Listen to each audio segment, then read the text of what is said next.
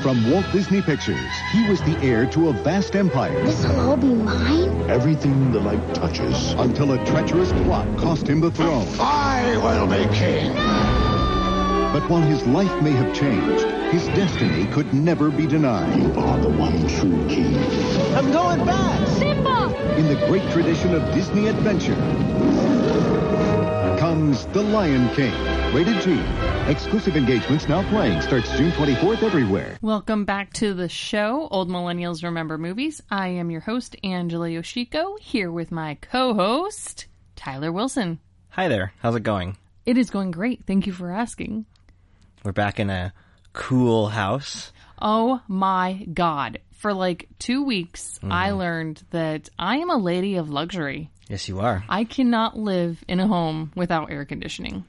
Yes, it broke, and then we were getting some price checks, and luckily we've solved that problem now by spending a ungodly amount of Thousands, thousands of fucking dollars to replace our air conditioner, money. Right. our 20 year old furnace. Right. Honestly, we should have just thrown in the f- shitty fucking uh, water heater. Yeah, probably should have. Probably should have. Now looking back at that, they were already in here ripping stuff up.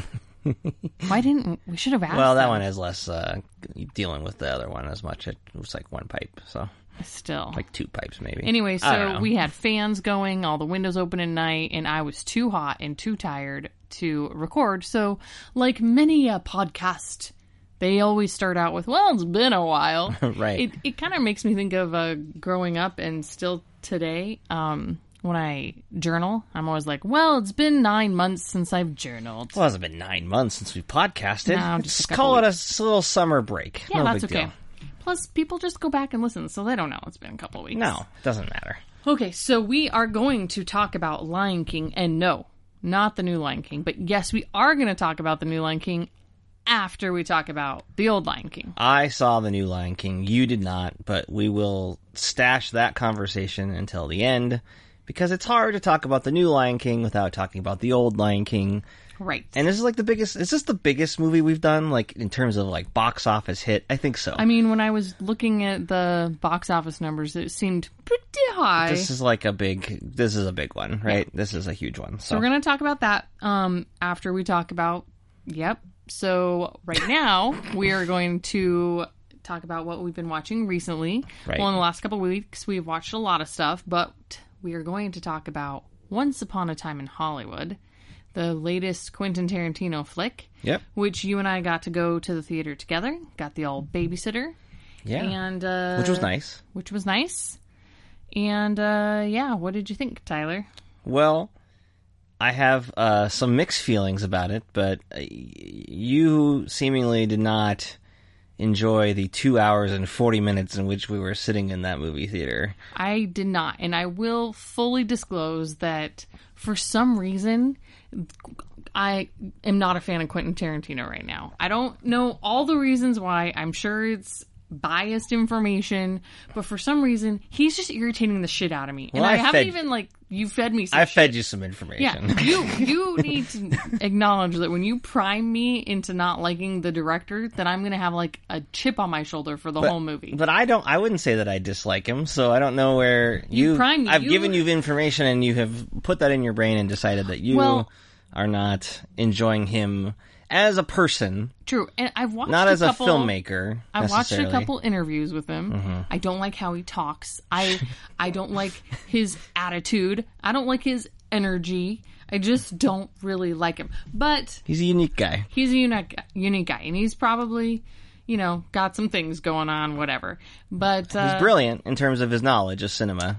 this It's movie, like I mean, I'll give him that. this movie felt really long, and I I enjoy a long movie that keeps up with the pace because I feel like I'm getting a good my money's worth. We just saw Midsummer, which I know a Mm-hmm. lot of people don't like, but that's two and a half hours, and you were uh, on your edge of your seat the whole time. I was. Yeah, so it's not the length necessarily. It's not the link. Um, this movie felt like a bunch of different movies kind of smushed into one with some really slow scenes that look I'm ex- interested to go back and watch it even though I wasn't a huge fan of it. Um, Mm-hmm. to see are the slow scenes good? I think so because when I think of some of them they're good. So I can't exactly pinpoint why I didn't like this movie. I, th- I think that you're, you're better at that. what you're pointing at is maybe because listen, listen, I he's made several long movies, and I've en- enjoyed most of them, all of them. Uh, Hateful Eight is just as long as this one. I know a lot of people don't like Hateful Eight, and it's considered kind of one of his lower tier. But I really like that movie. Never feels long. I've watched it a few times. It doesn't ever feel long. Like in in scenes, they seem to end where they need to end.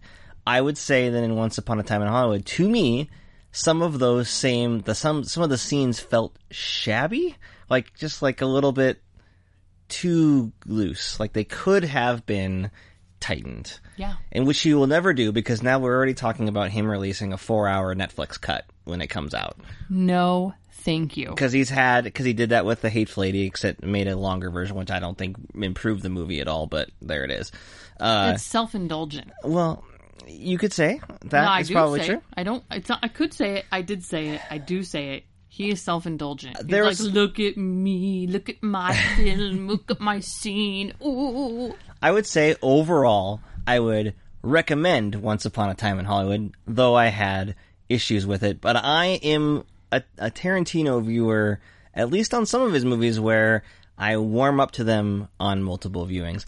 I felt very similar with this one as I did with when I first saw Django Unchained, which I also thought seemed like flabby and just like some scenes didn't seem to meld together and i go back and i watch that and i it clicks it clicked t- together for me better the second time third time i really liked that movie so I i'm only saw Django Unchained once, Yeah. and I liked it the first time. yeah i'm hoping well yeah okay so i mean it, that So that's not how it worked for me. there's some amazing scenes in once upon a time in hollywood Yes, and Brad Pitt and Leonardo DiCaprio are fantastic. They're great, and it's Yes. probably some of the best work they've ever done. I would point to three amazing scenes um, in this extended sequences. One being a scene where Brad Pitt's character goes to the Spawn Ranch, the former movie ranch, and gets to encounter this Manson family culture and it's quite tense and it, it, it feels much more like what you would expect from his kind of tight storytelling. But it's an extended sequence and it goes on for a long time, but it never drags. no, that felt good. The other really second the second really great scene to me is Leonardo DiCaprio plays an actor who's kind of having some issues as a guest spot on a western. He flubs some lines, goes back to his trailer, and just like Loses his shit. unlo- unloads on himself and then conse- like after this builds himself back up to deliver and then they show the entire scene of him like doing a better job on set brilliant and it's all this just this huge one man kind of performance by DiCaprio showing a lot of vulnerability it's incredible and super memorable. When I Right. think back to the movie, that is one of the scenes I remember, and gives me an appreciation for actors. Yes, and um, yeah, because you could. I mean, you could argue. I mean, there's a there's a fun thing to do about that performance where he's like giving the performance in the show that's supposedly great. Like, it's it's great for like what it is, right? But DiCaprio is giving us this whole thing so that it, it, it's good for that. But we're we're seeing the real performance of him like breaking down and doing it in between and him nailing it, and you can see that in his performance that like he knows that he's nailing that like the performance itself is not like brilliant in any way, but what, what we're seeing him nail is kind of the brilliance of the performance. The third is the character of Sharon Tate going to see her own movie in a movie theater and watching. Um, I, I agree that's a good scene. yeah, I But think it doesn't because feel like it needs to be in this movie. Right. So, and that's where a lot of my issues come up with it because I really loved that, and I I like what Mar- Margot Robbie's doing with this character, uh, with the limited time that she gets to do it, because it's a scene where you get to really see her as a person, enjoying you know her you know career moment that she's been able to be in this big movie, and it's the footage is from actual Sharon Tate um, in the movie, not Margot Robbie reenacting, which this movie does a lot of. It has Leonardo DiCaprio fake movies. It has him inserted into things that you know he s- was maybe going to almost be in but didn't. So I love that scene with her. However, I don't know. I I need him. I I per, like I know what he's going for. He's trying to. It's more of a performance of like a symbol of the time. It's a symbol of her. She's. It's kind of what she represents and what sh- she represents to him. Obviously, this is a very personal movie for Tarantino. He grew up in this area. Uh, you know, like it clearly she matters to him, right?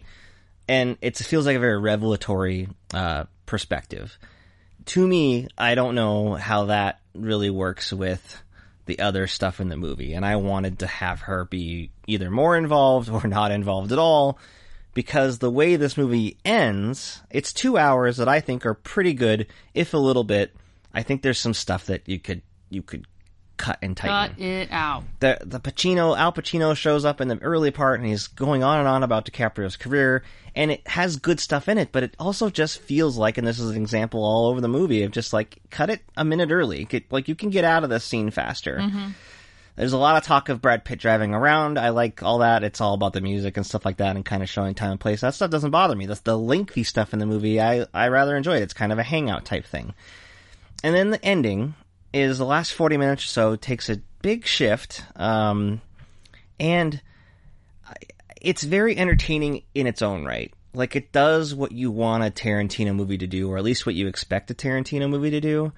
But I, to me, like after it's over, I just felt like I it didn't connect with the movie we saw before. It just kind of felt like what he wanted us to do, what the audience wanted from him, so he gave it to us.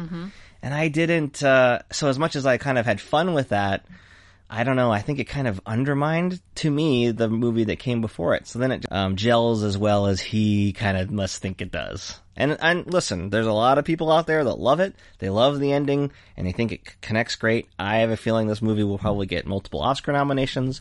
More power to it. I think Leonardo DiCaprio and Brad Pitt definitely should get nominated. super good. I think this is the best work Brad Pitt's ever done. And that so I mean, I to say that and knock the movie around a little bit is I- it's a little bit weird because there's so many good things about it but for whatever reason I, I like the kind of the last shot of the movie and what it's doing but to me i felt like the sharon tate stuff didn't connect with the other two characters in a way that seemed necessary or I don't know. It rubbed me the wrong way a little bit too. I, and and maybe a, another viewing will make that better, and I won't feel that way, or all this will work the next time around, and I'll kind of see why he needed this ending to give you what you had before. And so, hey, when it comes out on video, I will watch it again. But right now, I think it's a mixed bag. It's still better than a lot of things out there. I would still recommend it, but I know that you. I think you. I mean, you had said that you didn't know much about um, you know, the actual real life incidents that involved it. Um, No, so there's like a scene where they show him walking up, and you're like, hey, hey, psst, Ange, oh yeah, yeah, I had to tell you who it was, and and yeah, so it's Charles Manson. Oh. yeah, I mean, And I was like, what the fuck is this movie? I don't think that. uh, So I mean, I I'm think, I maybe think I'm just stupid. no, I think the knowledge you have n- is enough for the it's movie. a What the movie's going for, 1969 event. I'm born in 1983, right? Well, and and they didn't teach this in history class. And I'm not so a film I, buff. I think that you yeah i mean i think that you already got things where you're not going to connect where he's c- obviously very yes, connected in this he's movie. like having a hard on on this, all of this stuff, And and, the I'm like, feet. who the fuck is Sharon? and the Tate? feet. You well, I mean, you knew in passing. No, like okay. I knew that Charles Manson was involved in a bunch of fucking murders. I've never, I'm not into this crime shit, man. all right. It's disturbing. And speaking of disturbing shit, Mm-hmm. I'm not a fan of Quentin Tarantino's violence against women in his movies. yeah, so I'm just not. Defend it. Go. I'm not going to defend it because um, it's weird. we, I think we talked about this a little bit, uh, maybe like a week ago. I don't know. in the car. Yeah. driving around.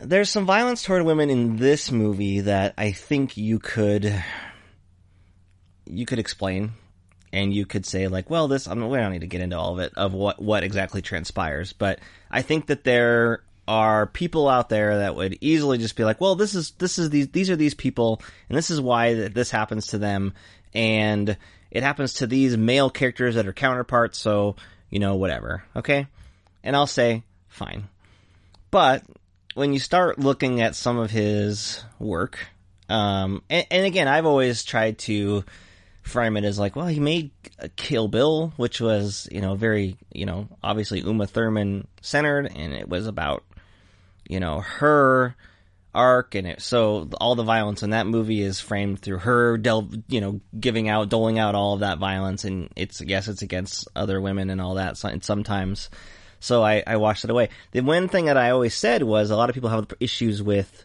the way that uh, Daisy Domergue Dermine Gray uh, of the Hateful Eight gets treated in that movie. She gets punched and beaten up a lot by Kurt Russell's character, and it was always weird to me. Like it happened in the theater when I saw it the first time, where she gets punched pretty severely by Kurt Russell before we really know much about this character, and like the audience I was with like laughed at it, and I think that where does so where does that come from? I think it comes from A celebration of beating up women. well, right, but where does it come from? Because in general, that's not a reaction that you'll see in if you saw it in any other movie. If someone a woman got punched, you wouldn't necessarily react the way that those people did. Uh, now, Except I'm the saying, Tarantino movies Right. are targeted towards shitty white males. oh, okay, Boom. Um, I said it. But I, what I was going to say was is that it's I mean it's very it, I've seen the movie a few times now. It's very loud. Like the punch noise is like it's meant to call attention to itself. It's meant to be like a jarring moment and some people laugh at jarring moments or some people just think that actual sound and the the the poo pow boom like is the Batman of the 60s like this is supposed to be kind of funny, right? So you see that, but then I've always thought that the ending, which I guess we'll, we're going to spoil the ending of Hateful Eight, I guess. Sorry. The end. Everybody's get everybody gets viciously uh, killed in the Hateful Eight, right? Just viciously. The violence is over the top, horrible as it always is. Uh, but there are like in the end, really just like three characters left. There's the uh, Walton Goggins, uh, man from the South, who is, is you know he's a Southern, hates black people, right? uh, Confederate, and then Samuel L. Jackson, uh, who's a you know he was a freedom fighter, but also had committed some atrocities toward the Confederate uh, soldiers and stuff like that. So these two people have hated each other and have been the most antagonistic throughout the entire movie. They're still barely alive. And how they decide to dispatch uh, Daisy Domergue is in the most like painful manner possible. They actually hang her, and I know that the movie is about like you take her to the hangman, you gotta hang. But they revel in her death. Like they watch her just get hung and they take pleasure in it, right? And I always, my interpretation of that was, I think that's f- a very big, bold statement on American life in that even in a time when the civil civil war split these two people apart, but they managed to come together to hang a woman. And I think that's a, a, a I I think that to me it always read as Tarantino's statement on like how women are treated in every, you know in, throughout culture and throughout history in this country. And then I watched Once Upon a Time in Hollywood, and things happened in that movie, and I'm not entirely sure that that theory holds up. That that's me reading into something that maybe he just likes the image of women getting smashed apart. I don't know. So I, Yeah, I'm because I it's now think been my- a couple of these movies, you know. Yeah. And my comment to you was basically you have to be careful if you're making a statement, there's a fine line between making a statement that disgusts people or a statement that entertains people. And I think Tarantino likes to entertain, which then doesn't you're just you're adding to the culture. You're not challenging the culture, you're just promoting it. I and what, the reason I say that is because I won't say much more about Once Upon a Time in Hollywood's ending, but there is a female character uh, that's not Sharon Tate uh, that gets more violence committed to her than anybody else in prob- probably any of Tarantino's movies, really. Um, and it's played as a joke, kind of. It's played for laughs, and it's played off of And he's a so- previous joke with Brad Pitt's character, who has maybe possibly killed his wife. Ha ha ha! Ha, ha, We ha. know he's a serious dude because he maybe killed his wife and got away with it. Well, that's a weird joke. I mean, and it's a weird thing to frame the whole movie on. And there's a, about a hundred different ways that you could make this guy seem more formidable than pitting him against the one of the few minorities in the movie, and by maybe possibly killing the other another woman in the movie. I'm just saying, it it just reads weird when you start thinking about these other pieces. That's all. Yep. I don't know, and it may and listen. We it could just I could be totally off base. It just to me it made me uncomfortable a little bit in the movie. Yeah, I didn't love it. Yeah. I So was not entertained. Now, when there may have po- possibly been a flamethrower involved, I was entertained. but see that was another but see that again that was another oh anyway. I know. It's a weird I- it, it's Why a are weird you entertaining situation. me with this bullshit? and it's it's The number one risk to women in America is white men. yeah. So Tarantino, like, fucking lay off a little bit. And then you go back to like Django and y- you think about how Carrie, you know, I think Carrie Washington's character obviously goes through some horrible things, but we mostly see the violence committed toward Jake. Yeah, I don't know. It's hard to draw a conclusion right now. I'm just now, thinking on the of his podcast. last two movies. It's just it's a thing that sticks out, and you're just like, okay. And then it comes to this with it, you combine that with the story of him possibly being a little bit uh, reckless on the set of Kill Bill and told Uma Thurman to get in a car, and she didn't want to get in the car because it seemed rickety, and then she wrecks the car. And then they don't speak for 10 years or however it was. And then you put all these things together, and you put all the thing together about him knowing about Harvey Weinstein and being like, well, I felt bad about it, but I couldn't say anything. Cause you're a piece of shit. These are all little pieces that you start putting together. And is that fair to the movie? Maybe not. And is it fair to Leonardo DiCaprio and Brad Pitt are giving in two of their best performances? No. Is Tarantino a brilliant director? Yes. But these are all the things that you think about when you put it all in a pot. And that's why he irritates me because I think he's a self-indulgent little prick. But you kind of like some of his It's- movies. I think it just comes back to that conversation you and I have. Can you separate an individual's actions and behaviors from their art? Is their art damaged by them? well, I don't know. Right now, he's mo- the movie's a hit, and it's going to have Oscar nominations, and no one seems to care that he might have known a little bit about Harvey Weinstein, and maybe he didn't. I, who knows? He wasn't. I mean, I don't know. Whatever. So, what I'm hearing you say is that you will go back and enjoy a bunch of Kevin Spacey movies. Ah, no, we haven't. I haven't. You know what's funny? I haven't even watched. I have not watched one Kevin Spacey movie since that news broke. That is I know. impressive because I watch a lot of movies and I re, we've rewatched movies here and we have not come across Kevin. We haven't done a Kevin Spacey for this, and I haven't rewatched any. I kind of wanted to do the Negotiator when we were doing like those. We did the Long Kiss Goodnight instead, but Mm-hmm. we were gonna have to wrestle with that because that's Ke- that's Kevin's prime Kevin Can you Spacey. separate the art from the criminal? I don't know. It depends. I keep, Quentin Tarantino is not a. Let's be clear, has not been. Kevin not a Spacey criminal. is, though. Well, yes, I'm just saying, but that's a little bit different. Can you separate the art from the prickness? It depends The prickly on prickness. depends on the prick. It sounds like it depends on the crime, and it depends on a lot of things. I don't know the answer to the Kevin Spacey thing because I have not been able to even like sit down and watch. You know what I think is great is that we were talking about this topic before we talk about 1994 children's animated movie The Lion King. Well, if the air conditioning had gone hadn't gone out, we would have been able to probably separate those uh, movies into different uh, things. Yes. The Lion King, Shall we talk about The Lion King? yeah, Okay, so we are going to talk about The Lion King here. at about 1994 22 is The Lion King. Yes. The Lion King. Shall we give some high stats? Mm-hmm. Okay. Typing in our spot here so I can uh, tell people where to jump to. Uh, what am I talking about? The Lion King. 1994. It was a huge hit. Huge hit. two directors, Rob. rated- Clem- uh, it was rated G. Rated G. Rob Clements and something Musker are my directors. Well, first I'll say it came out in on June 24th, Summer release. 1994. The directors were Roger Allers Oh. and Rob Minkoff. Well, the other guys were ri- songwriters. Written by Irene Mechie, Jonathan Roberts. Give me the songwriters. Well, it was Stars. Elton John and Tim Rice. I got these guys wrong. Those are like other guys from other You movies. fucked that Those are other up. Disney, you know, one of those other guys. Okay. Um, how much do you think it took to make this movie? Well, at the time, I mean, it was a probably this was a big project. This was right in the height of the kind of Disney animation revol like new revolution, new renaissance era, right? Yep. So they committed money to it. A hundred million dollars No, less. forty-five million. That's I bet you it was way more than that, but okay, Um, it grossed in the U.S. three hundred twelve million. huge. The cumulative. Now, tell me, what does it mean cumulative? Well, Like, there's keep been mul- counting. there's been multiple releases, there, and it's probably counting worldwide grosses, Yep. So it says cumulative worldwide gross, right? and then there's a date at the end that says November twenty thirteen. So yeah, like, so there was through probably that- a re-release, yeah. Okay, um, nine hundred eighty-seven million fucking dollars. So, and if you were to adjust that for inflation, it's well over the billion dollar club where all these Holy other shit. Disney movies have now. Disney now, basically, if Disney makes a movie and it doesn't make a billion dollars, it's considered like not a great hit.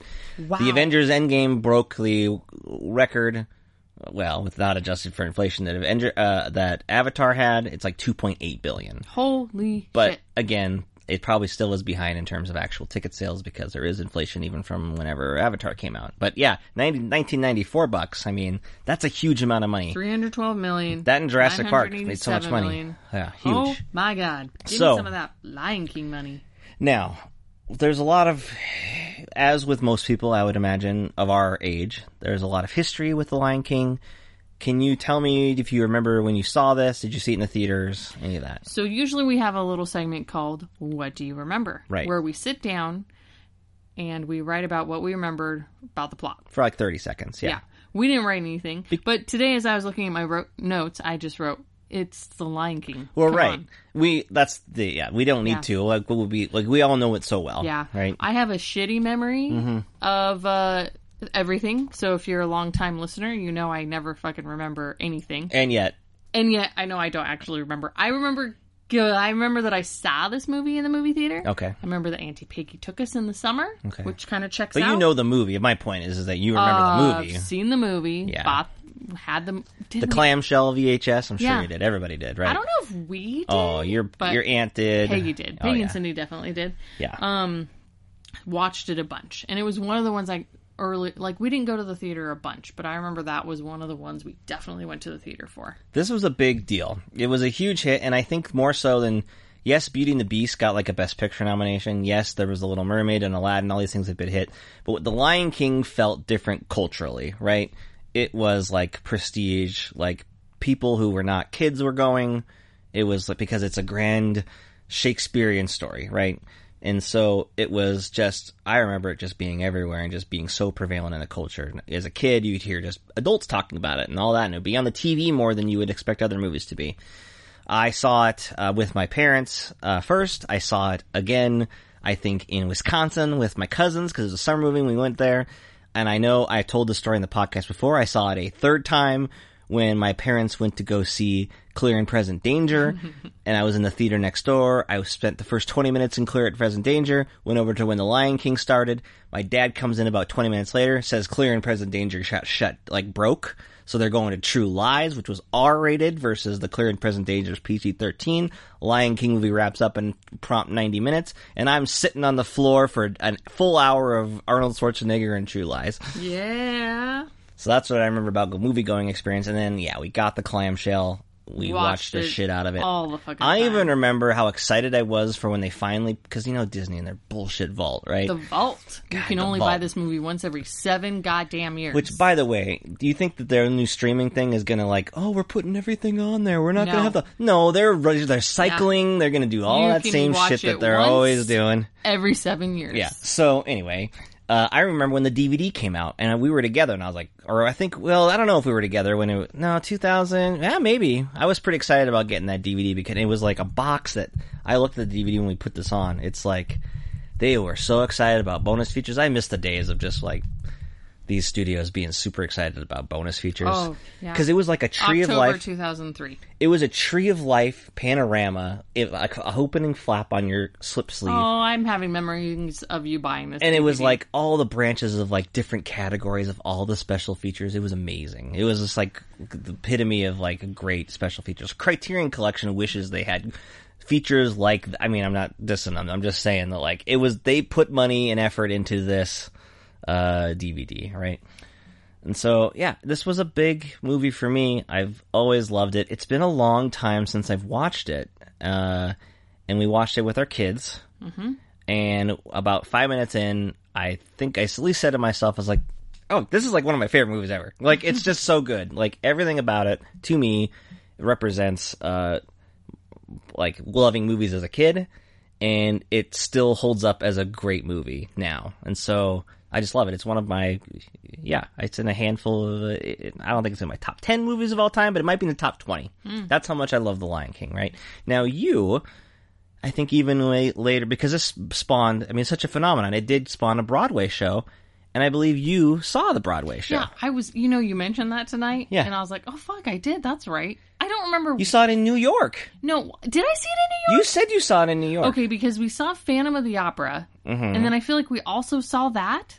Yeah. Or did I see that in Vegas or something? in a traveling show, maybe you didn't go to Vegas to see that. You saw something else at Vegas. No, I mean in Vegas when I was in high school. I saw it in high school. you saw it in high school. I know you said that, but I Yeah. can't remember if you saw that. I think you might have seen two shows in This high is school. what's happening. That was 18 fucking years ago, and I can't remember. I think you saw two shows when you went to New York. I, feel think like you saw I the need to Family text Opera. Tracy, or let's see who. I don't think it was touring by then. So you've Who went to New York? in Me. hi- if you- Sophomore year of high school. So what? Two ninety nine. I don't think he was traveling at that point, so you must have seen it in New York. You would think.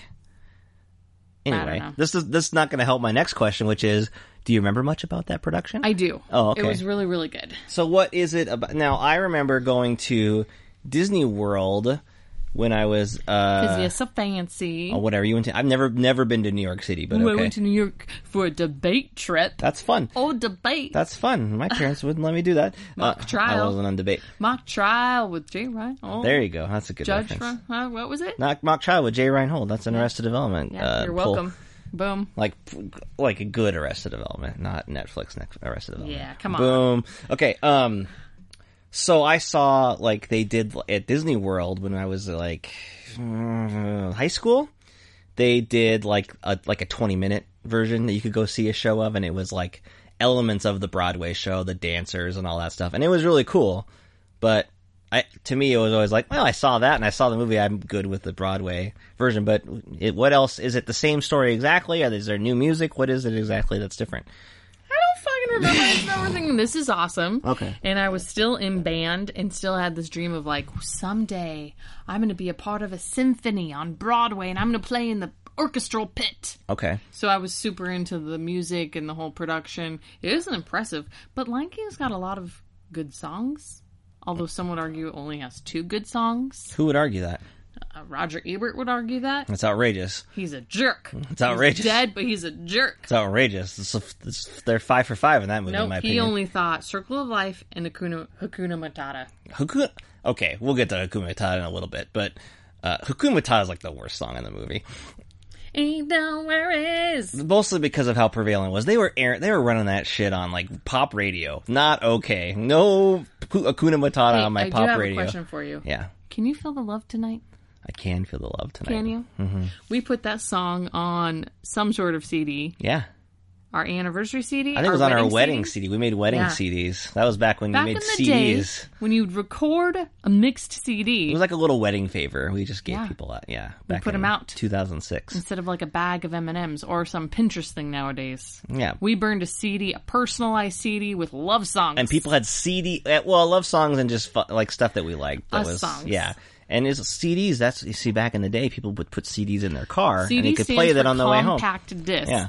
A fun fact: I still I prefer listening to compact discs in my car versus turning on an MP3 player, unless Yeah. it's my Zune. Zune. I just found that the other day on the floor. Did do you? Do you want to charge that up for our trip this week? I don't think it would last more than like an hour. wonder what's on that thing. It's probably loaded. I know. It held like 200 songs. we did recently get rid of the uh, desktop, Oh yeah. which I know that you and I had this like dream that one day we would plug it in and get all the music off. There's so much. But I'm music on pretty there. certain that after 15 years, a desktop that's been sitting in a 120 degree garage probably doesn't work. It, I mean, maybe. I mean, That's that computer's gone. oh, and you know what? We definitely didn't follow the computer protocol of wiping it. Or Why did you break We were the- just like, go to the dump. See you later. All of our personal information's out there in the dump somewhere. Our personal information when we were in college when we had no Yes. money. yeah, Oh, great. all Enjoy our, it. all our dial-up codes. oh yeah, if you need to get on our AOL dial up. You'd have to you get our We did code have now. Dial-up sophomore year. yeah, we sure did. Um yeah.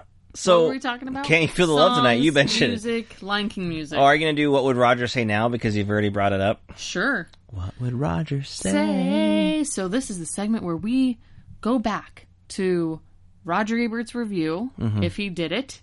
Oh, apparently, oh, I should have planned ahead. Apparently, Roger and Siskel. Nope, never mind. That's the next movie we're going to talk about Oh my. next podcast. Okay. Stay tuned or check out the next podcast where we are going to play a clip, a famous clip. I've seen that clip. Have you really? Yeah, I know okay, what you're talking about. Okay. anyway, so yeah, let's. So this is where we talk about Roger Ebert. So, what's your guess? How many stars out of four did Mr. Ebert give it? Well, now that he said he only likes two of the songs, I'm going to have to say three and a half stars, not four. Oh, he did give it three and a half. I thought that was a good. It's a dead giveaway, though, that he didn't give it four, that he only liked two of the songs. Yep.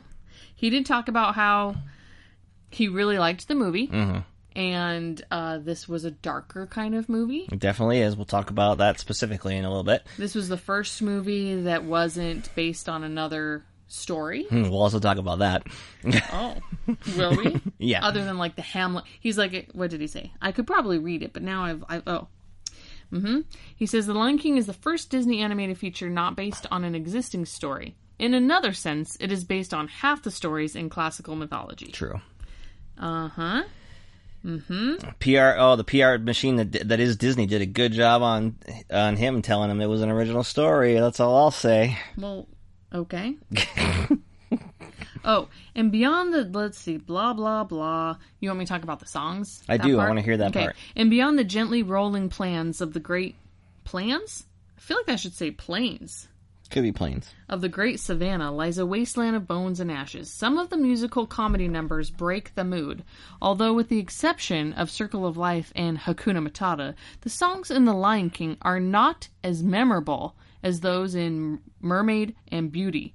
Basically, what we have here is a drama, with comedy occasionally lifting the mood. The result is uh, surprising seriousness. This isn't the mindless romp with cute animals that the ads might lead you to expect. Blah, blah, blah, blah, blah. Right. So he's dissing on Elton John. Ooh.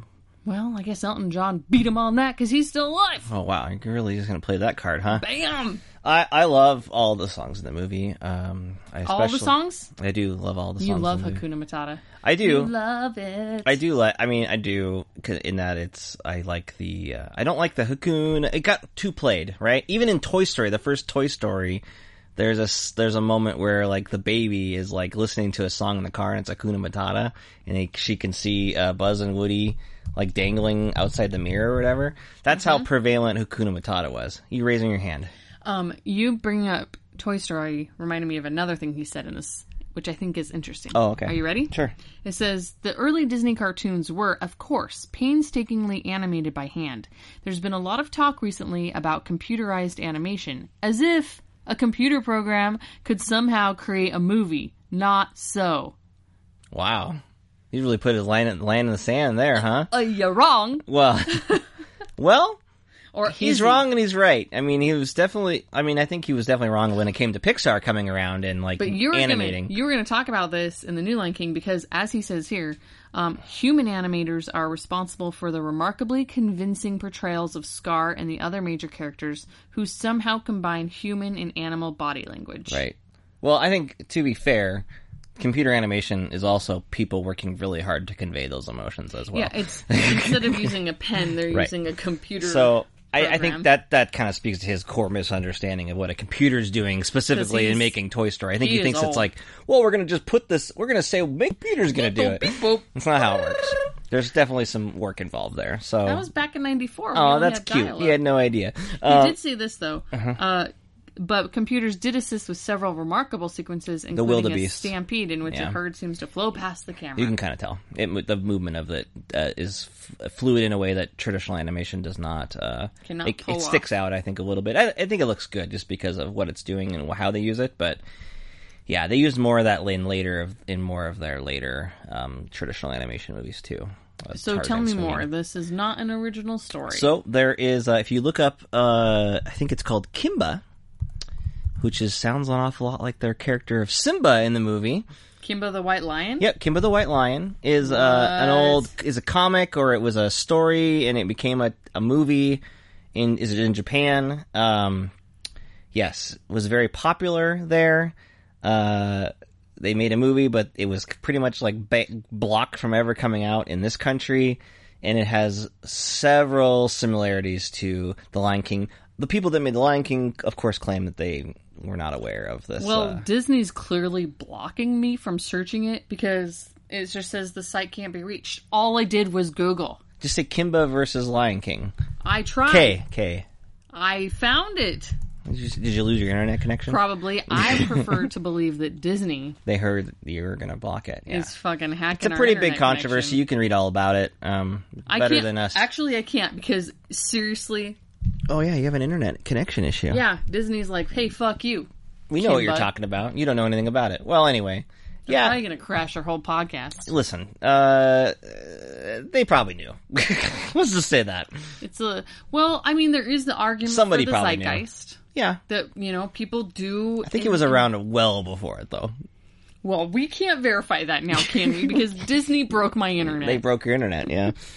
Um, Interesting though. I don't want to talk about that that much because obviously it makes. I mean, to me, Doesn't matter. I know the Lion King, so it's like, well, I, yeah, I get that. And I, you know, maybe one day they can finally add like they added uh, names to like Batman when he was created. Now, you know, it's it's not just like Bob Kane. There's another name there, and Yeah, all these people Stan that Lee ripped is shit off. obviously ripped some shit off or ripped some people, and they'd add some people. Ooh, be careful, Tyler. People love him. He's dead too.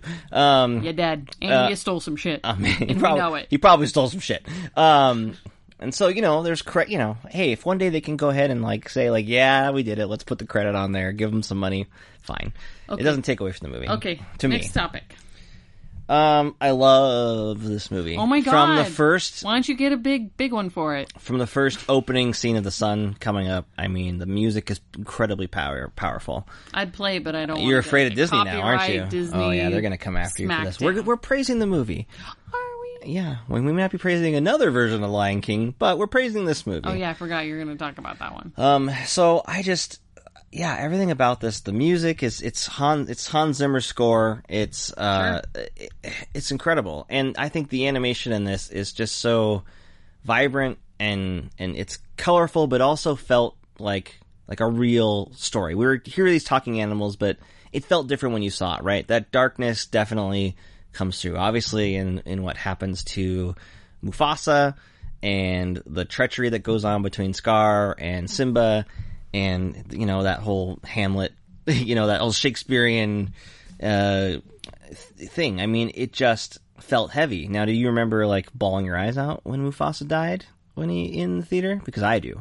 I remember being Oh, you've always been a crier, huh? very sad when that happened and just shocked and like I think out of sorts because it's Um, like on screen like he's there he's laying lifeless he's laying lifeless, and then Simba's like, "Dad," and then you're like, "Oh my god, he's dead! Oh my god, You got to oh my get God." up, Dad. You got to get up. And he Yeah. won't get up, and he nudges himself Yeah. under the It's a paw. fucked up- very oh fucked my up god, scene. it's insane. And then to have like Scar come in after that and kind of twist the knife of like, what have you done? And it barely gives you that time because then it's like. He, he, you know, he, he runs, like you know, he, he says you need to run away and never return. And then he sicks the hyenas on him. He goes, kill him which is these words we don't you know i mean this it was so it was so much more intense Mm-hmm. right and this is kind of after we got like this rollicking scene of like just can't wait, wait to be king which is i think uh a, an amazing sequence of i think it's a great song for one and two it's just so colorful and bright and and it, it makes use of the animation and, and it, it stretches kind of the reality of the movie sure but it's a f- like a fantasy sequence right love that but then yeah we get this elephant i, I mean there's every scene in the movie is perfect um I want to talk to you about. Uh, there's no point of go. Everybody knows this movie. I don't think we need to run through a lot of what happens, other than I think that it's an amazing setup with the father son relationship. Uh, told in very short. I mean, it's told very quickly too. It's like spend some time with dad. We get in trouble. I have to get a talking to, but it turns into what I love about that scene where he's like in trouble after going to the elephant graveyard. Mm-hmm. He's like he sends uh, Zazu the bird and Nala back home, and it seems like he's getting in horrible trouble. And he just basically says like, "I was afraid because I was losing. I know that you think that you're being brave, but I'm." He's like, "I'm. You know, I want to be brave like you." It's like I am brave when I need to be, but when you were gone, I was scared. And it turns into this very tender scene. And then they share some great moments and they talk about the stars and the kings of the past and the stars, which leads into my favorite scene in the movie, which we'll talk about in a little bit. everyone's favorite scene. Um, yeah, it, and it's just so emotive in the animation. It, it, it's it's great. It's just them at the peak of their powers, and then so then I want to ask you a question though. So we get this forty five minutes of uh, it's a pretty you know once it's he gets run out of town basically. Uh, we run into uh, Pumbaa and Timon. And what did did did you do? You like these characters because it seems like you're shaking your head. No, you don't like Pumbaa and Timon. no. Tell me why. I maybe I'm just like a serious. I was just like a really serious kid who didn't like bullshit, wacky shit. You just didn't enjoy their Just nonsense. Hmm. fucking get to like the good stuff. You know what it probably is? I was just a really dark child. And Oh. I was like, let's get to this death drama, the meaning of life, and you know what? It's kind of, kind of what I like now. I don't. I don't like slapstick. I don't. I don't like. I don't think anybody would cop to admitting that, but I didn't. I don't like things that are a little bit too goofy. I'd rather something be really like dark and serious, but then like there's a lot of growth and someone learning. These two, it's like a comedic relief that just is, goes on too fucking long. So you can't sanction their nonsense, is what you're saying. Hakuna Matata, fuck off. That is not a good lesson. Well, obviously. it's not. But it, so I but- think knowing but that, it's not. I think after watching it the first time, I was like, "This fucking this is bullshit. He shouldn't be here." it was what he needed right then to, um, you know, heal. It was But escape. It was like to avoid for a long fucking time. wow, how fast do lions mean, grow up? In, in the movie, it's like one nice walk across like, the log. La, la, la, la, la. It's in the middle of the song. I mean, JTT becomes what's his name? real Jonathan quick. Taylor Thomas was the voice of uh, young Simba. Mm-hmm. Uh, he does not sing, uh, which I always thought he did, and I was like, he's so talented because I was like a Jonathan Taylor. I was a Home Improvement fan like crazy, and I like John. Randy was the best on Home Improvement. I can just only take so many like fart jokes. There's a few fart jokes. There's a it's lot of right fart in the jokes. song. When he was a young warthog, he found he, I hate that song. Savannah lacked a certain I hate that part appeal. of the song. He could clear the savannah after every meal. He's a sensitive soul.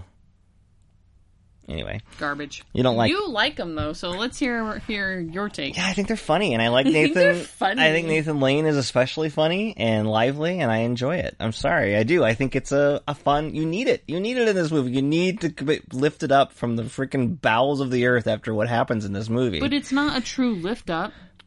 it's enough to kind of get the movie going and where it needs to be, and it gives him a conflict to to. Can, it gives him a reason to maybe try to avoid things, right? Like the good life. Don't think about it. Don't worry about it this is great. You don't have to think about the terrible things that happen to you. And you, he needs that push, right? The movie doesn't work unless he there's some kind of conflict from him returning, right? He has to go back. That's more of the that's more of the journey than actually facing down Scar. I think Lion King really laid down some life philosophy in my soul, Yeah. and I think I learned the lesson in Lion King, and therefore, uh, So you just can't sanction it now. You're just like, no, I can't. uh You don't want to put up with it. You're like, no, you just need to go back. I just want to fast forward to the part where he goes back. I think the last part is really good. So I mean, I don't blame you for wanting that. I don't but I think mind them he's- in the later scenes. I just don't like that one scene. I uh, you don't like it when they sing the in the jungle the lion sleeps tonight. I I mean, I like that song. Uh huh. And when he goes off into a wee, and then it like they get chased by Nala, adult Nala. I Come probably, on, it's funny. I probably dislike them less than I dislike the idea of them. It's a comedic break. They It's need the it. idea of them irritates the shit out of me. But What about actually, when when, he- I'm watching it, it's fine. What about when at the end when uh, Timon is doing his little hula dance to get uh, No. distract the hyenas? yeah, that's pretty funny. Yeah, exactly. It's funny I because mean, they're if great you're characters. 10, It's funny now. I laughed when we watched it this time. you know what, babe? I, what I'm discovering with this uh, venture into old millennials remember movies Uh-huh. is that your bar is like real fucking low on My a lot of bar these is movies. not low. Are you you- you're criticizing the Lion King of all movies about being a bar being low? It's like I the mean, quintessential Disney animated your bar, movie. Your bar for like comedies in the 90s. Those characters are legitimately funny. They are funnier. They are objectively funny characters that are funny in the Lion King and are about the only highlight of the new Lion King, by the way, because they're still funny. So another thing I'll admit is that I'm pretty um moody. So I bet in a year when we watch this again, I'll be like, these are like the best characters ever. They're great characters. It could just be that they're I don't know. They're just irritating me right now, and I don't know why. That's not, well. It was a, a little while when we watched the movie, and you seemed irritated when they were on screen. Okay. and that's why I brought it up. Um, I have just watched this movie like two years ago. what Lion King? Yes. Oh, is that why? You're Well, just you like, Uh-huh. were working, and I was watching it with the kids, and the kids were fucking annoying. And they're like, "This, I don't like this movie." And now, two Well, they were years too later- young for it. Most of those kids were too Obviously. young. I think they were. I don't know if they they didn't like laugh through it like uh, Aladdin when we showed them Aladdin Mm-hmm. because like well for one it's just like there's less moments of comedy right. Mm-hmm. Um, they were and they were intensely watching it though. Although not I'm very emotional when the dad died and that worried me. They're like, "Well, fuck this guy. Where's the mom?" Yeah, I'm like where's the mom? Mom's probably all you need. I'm just like wow, what are you guys gonna do if uh I get killed or something? I'm just like I don't think I said that. That seems a little harsh, but They're pretty young. We were 10 when we first watched this. They're 4, 6, and 8. So Yeah. A little bit young to register. And our oldest, Marion, does like to avoid painful oh she wasn't even emotion. watching that scene. So I think she was like, she. I think she remembered it from the last time. and She was like, nah, I don't. Need She was that. like I'm not coloring watching This. conspicuously during that very moment. Yeah. Um, I do want to talk about uh, Jeremy Irons. He's so good. He's my. I, I said this to you the other day. Like it's a tie, and you wonder why it's a tie with this other thing. But I, it's one. Of, it's my favorite Disney villain besides Cruella Deville, which I think is just a fun, great villain. But uh, I love the Scar character, and it's a lot of how he's animated alongside Jeremy Irons' performance. It's Rock incredible. solid. Just rock It's solid. just the perfect kind of nefarious. It's it's the swagger, the tone, his even well, you how they hate him, but you animated his never want face. him off screen. You just want to stay in that character. His betrayal of Mufasa on the wildebeest stampede is an incredible bit of like visual acting, like but in the animation. It's Mm-hmm. it's it's incredible. That's what you should teach when it comes to like, hey, you want to be good at animation. This is the scene. The facial, the facial. uh the reaction of him of Mufasa realizing what he's doing and just the anger and the hate in Scar's face. It's incredible and I think he has the best song in Be Prepared, which I think maybe people don't like It's as much. underrated. It's just underrated. I love it cuz it's just him doing a scene with the I like I like the hyenas, I like Whoopi Goldberg, I like Cheech Actually, Marin. I think the hyenas are funnier than the Uh, yeah, I like Timon them. and I know Pumbaa. that there are, you know, people don't always like the. I, I like them. I think that don't they're- always like the what. Well, I, you know, I don't know. They No don't- what? What were you gonna say?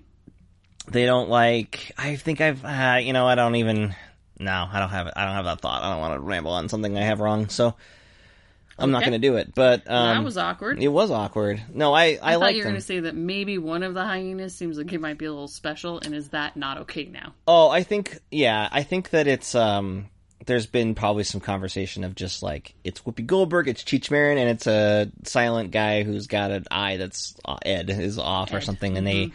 I think I've read some things about oh well culturally blah blah blah that's really insensitive on all three counts. And I'd be like the voice of Cheech Marin is inherently insensitive, and I would say that that's a problematic argument to make because why would why that's his voice that's what he sounds like. I don't know. He's not like being overtly like Cheech and Chong or overtly Hispanic, so I don't know what that oh, you argument can't be would too be. Hispanic, Tyler. well, I, you know what I mean. Like I think that This that's movie's for is set in Africa.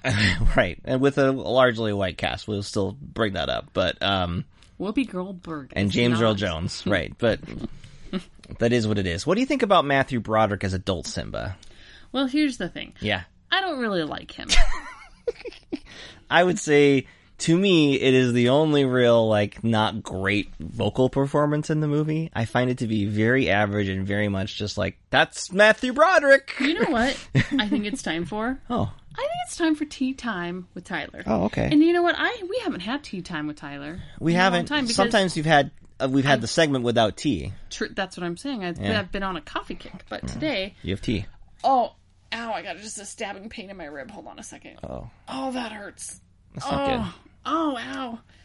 This, is what happens when old millennials get old. This is makes for good TV right here. Random painful This is shit. good TV. Why is it hurting so bad? I don't know. What are you talking about? Oh my god. Okay. Tea time with Tyler is where I pour my tea, my hot water back into my tea mug to get a refill, Okay. and I ask you something random that pops into my head. Okay. Are you ready? Seems like it's going to be about Matthew Broderick. On your mark. get set. Name some good Matthew Broderick films. uh, Films. we're going to have a future episode on the Cable Guy. I like the Cable Guy. He's in that movie.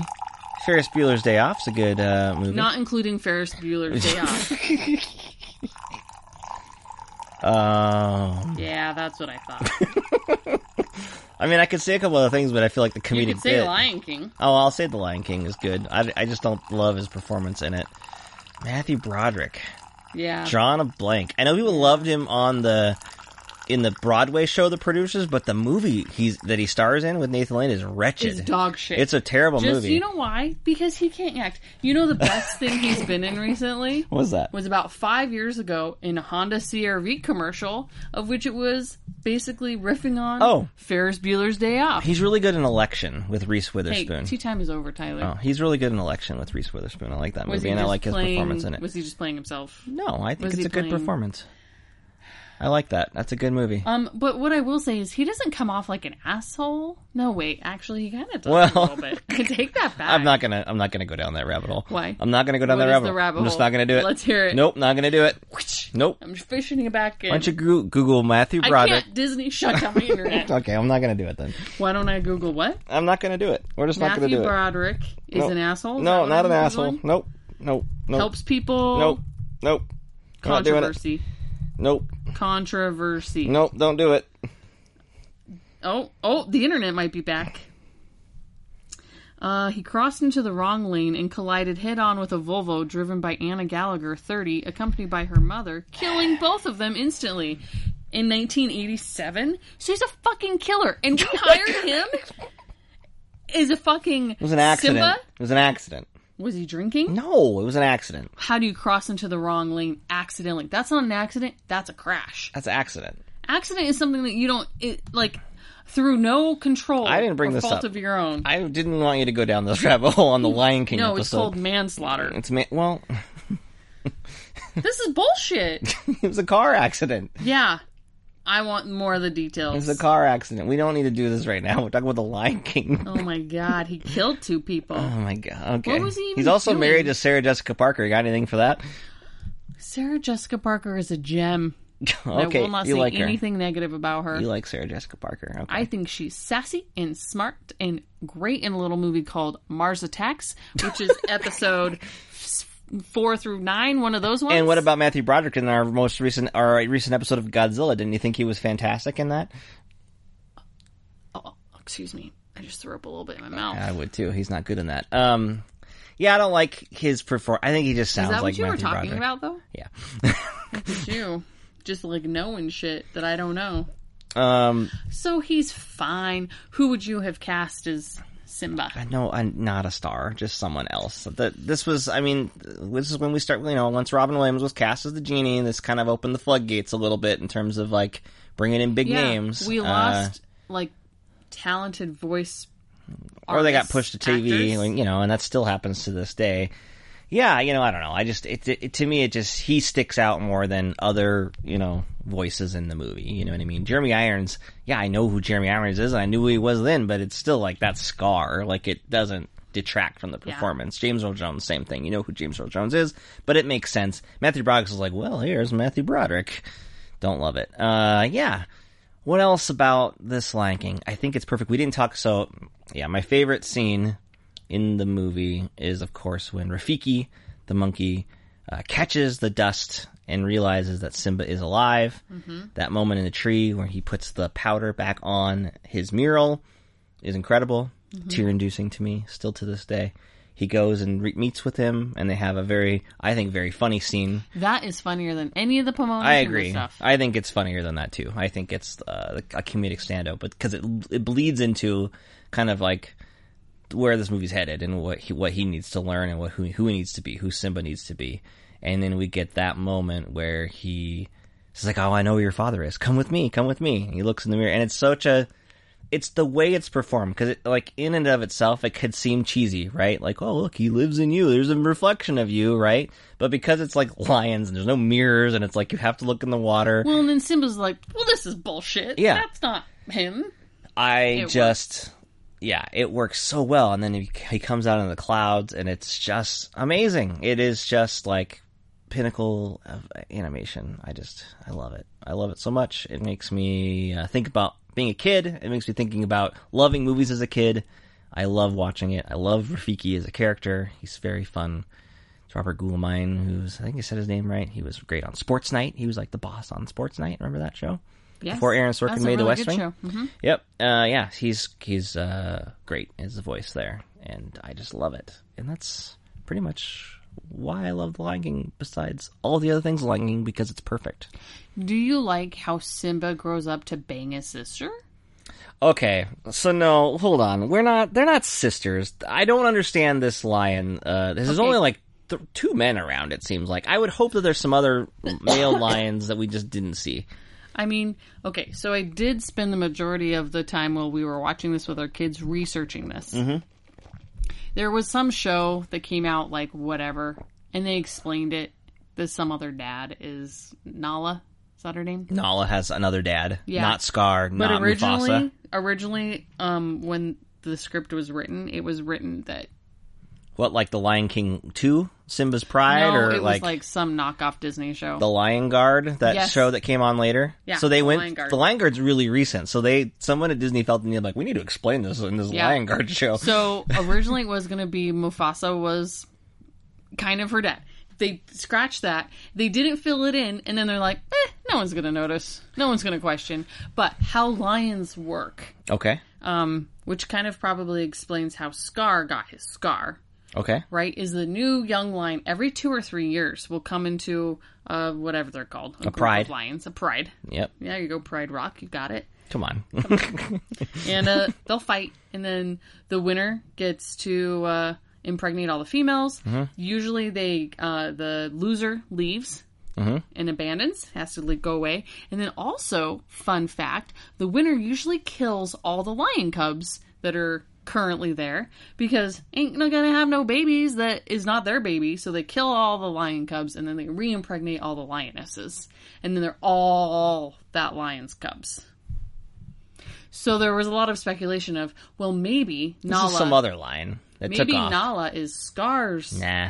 and because they didn't kill him, they let her stay alive, et cetera, et cetera. Nah. I think it was just Basically, some other. I don't disagree with the writers of like, let's just not explain it. It's fine.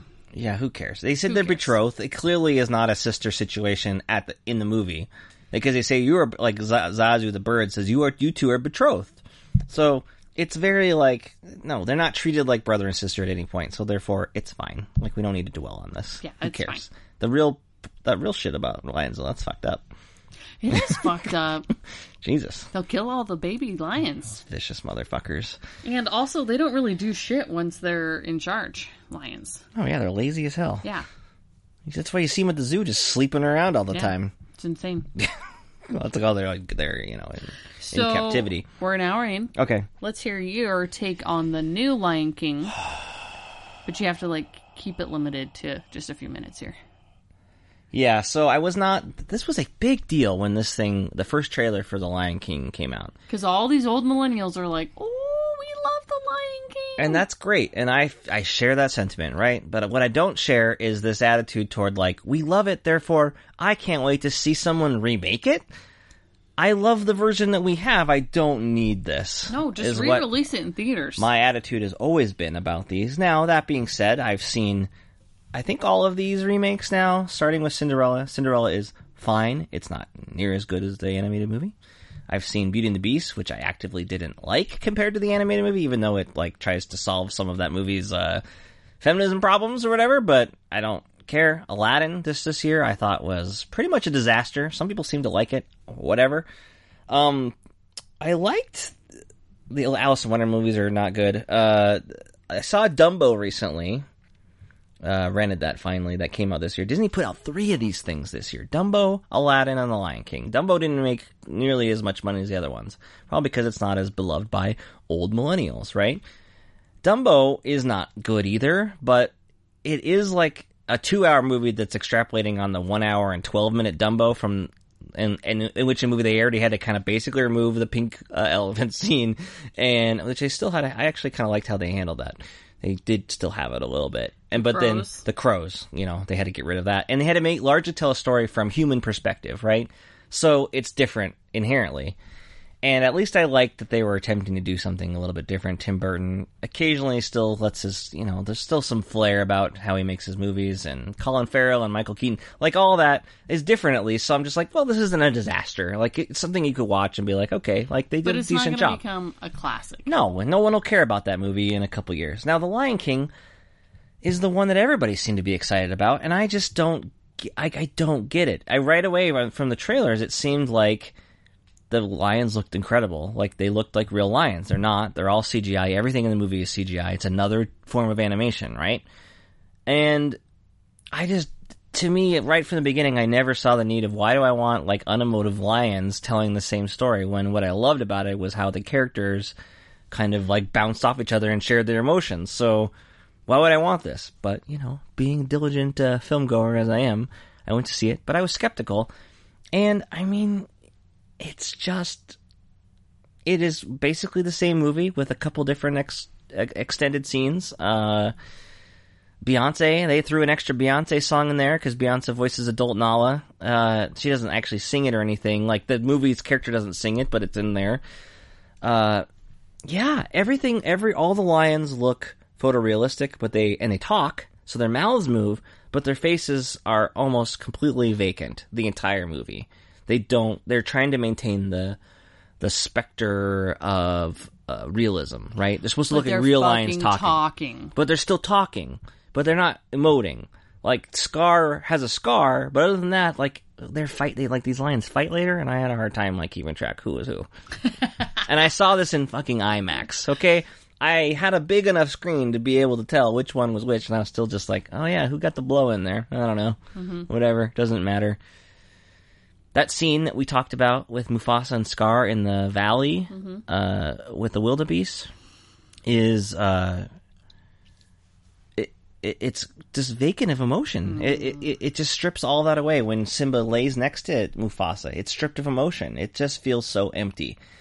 The musical numbers, like other than like the first, the Circle of Life, which kind of you know f- just recreates that whole thing, and that was the one that works because it's a vo- song over the you know the action. There's no one singing it, right? But like, just can't wait to be king is staged in such a pathetic, uh, real quote unquote realistic way that it's just lifeless and horrible. I mean, it's just not good. Hakuna Matata is fine. Pumbaa and Timon of, of all because it's Seth Rogen a- as Pumbaa and Timon as Billy Eichner their voices are so like distinct and big that their characters kind of shine through despite their mouths not moving. So like Billy Eichner is funny in the movie. I think Seth Rogen actually has some good moments too. Like that actually is the thing that carries over better. It's still not as good because they don't emote visually, but at least they, their characters feel like they're popping over this like photorealistic world. Weird. And of course, my favorite song, Be Prepared, they've like changed and shortened. Of course. And it's not as good and it's Who, who voices Scar? it's Chiwetel Ejiofor, who I really like, and I do like what he was going for. Like he's kind of was like I appreciate him trying to do like this more understated like uh miffed. He's not as theatrical, but the problem is is that the movie, the animation gives that character nothing. So it's just him underplaying with a character that doesn't emote and it doesn't connect. Like his vocal performance, I think, is actually strong because that you can. He's a good enough actor; you can kind of tell what he's trying to do, but it doesn't come through and nearly as well as it should because it doesn't get supported the way it needs to in the animation. I just did not like it at all. Like I think I liked it. I think it's technically a, a, you know a marvel I guess to look at, but I don't want to look at it. It may every in any and in, and in every scene, even the things that are supposed to like recreate or make it look better don't look as vibrant and colorful and as beautiful as the animation in 1994. Sorry, it just doesn't. Nothing looks better. I would say there's no improvement in this movie at any point. Because Roger Ebert was right. That the songs aren't very good. Nope. Oh, that you couldn't you couldn't recreate it with computers, and that's basically what they've. Yes, and I know people worked on this, and they worked to great detail to make it look real and to make it look like They it actually failed existed. The human touch. but it's just like, yeah, it's this. It, I don't know if it's the same as like that unca- uncanny valley of CGI not quite meshing with the real world because there's nothing in this that's the real world. Okay, question. Yeah, Do the animals in Homeward Bound, do you think, remembering, emote more than these animated, real life animals? yeah, I do remember them more because they were real. I know, but do they emote? They don't emote, but they uh, they're real animals. Let's watch Homeward Bound next. Uh, we've yeah, we've flirted with that. Yeah, you keep resisting. I don't understand I why. don't think we have it. I what? don't think we have it. We have your other one, Ah. Milo and Otis, that Mm. infamous film. We will be watching that. Eventually, yeah, we will get to these movies. Yes. But uh, So, would you recommend Lion King, the new one? no, and I don't get it. This is this is what I'm saying. If you have feel nostalgic for The Lion King, watch the old Lion King. Mm-hmm. If you want to, oh, you want to bring your give your kids the same experience of watching The Lion King. g- Show them The Lion King at home. If you want to give them a new experience of some other new movie, great. Let them choose their own things they like. Yeah, let them have their own class. show them the other one at home, but don't like no, don't Yeah. support this. Yeah. And it's gonna it's made a billion dollars and obviously it, it Disney's it's it's a cash grab. I'm sorry, but as much as I will defend Disney on a lot of a lot of things and and how in, intrinsically tied they are to my own childhood, like this is a cash grab, and it, it I think it's soulless, and I kind of hated it.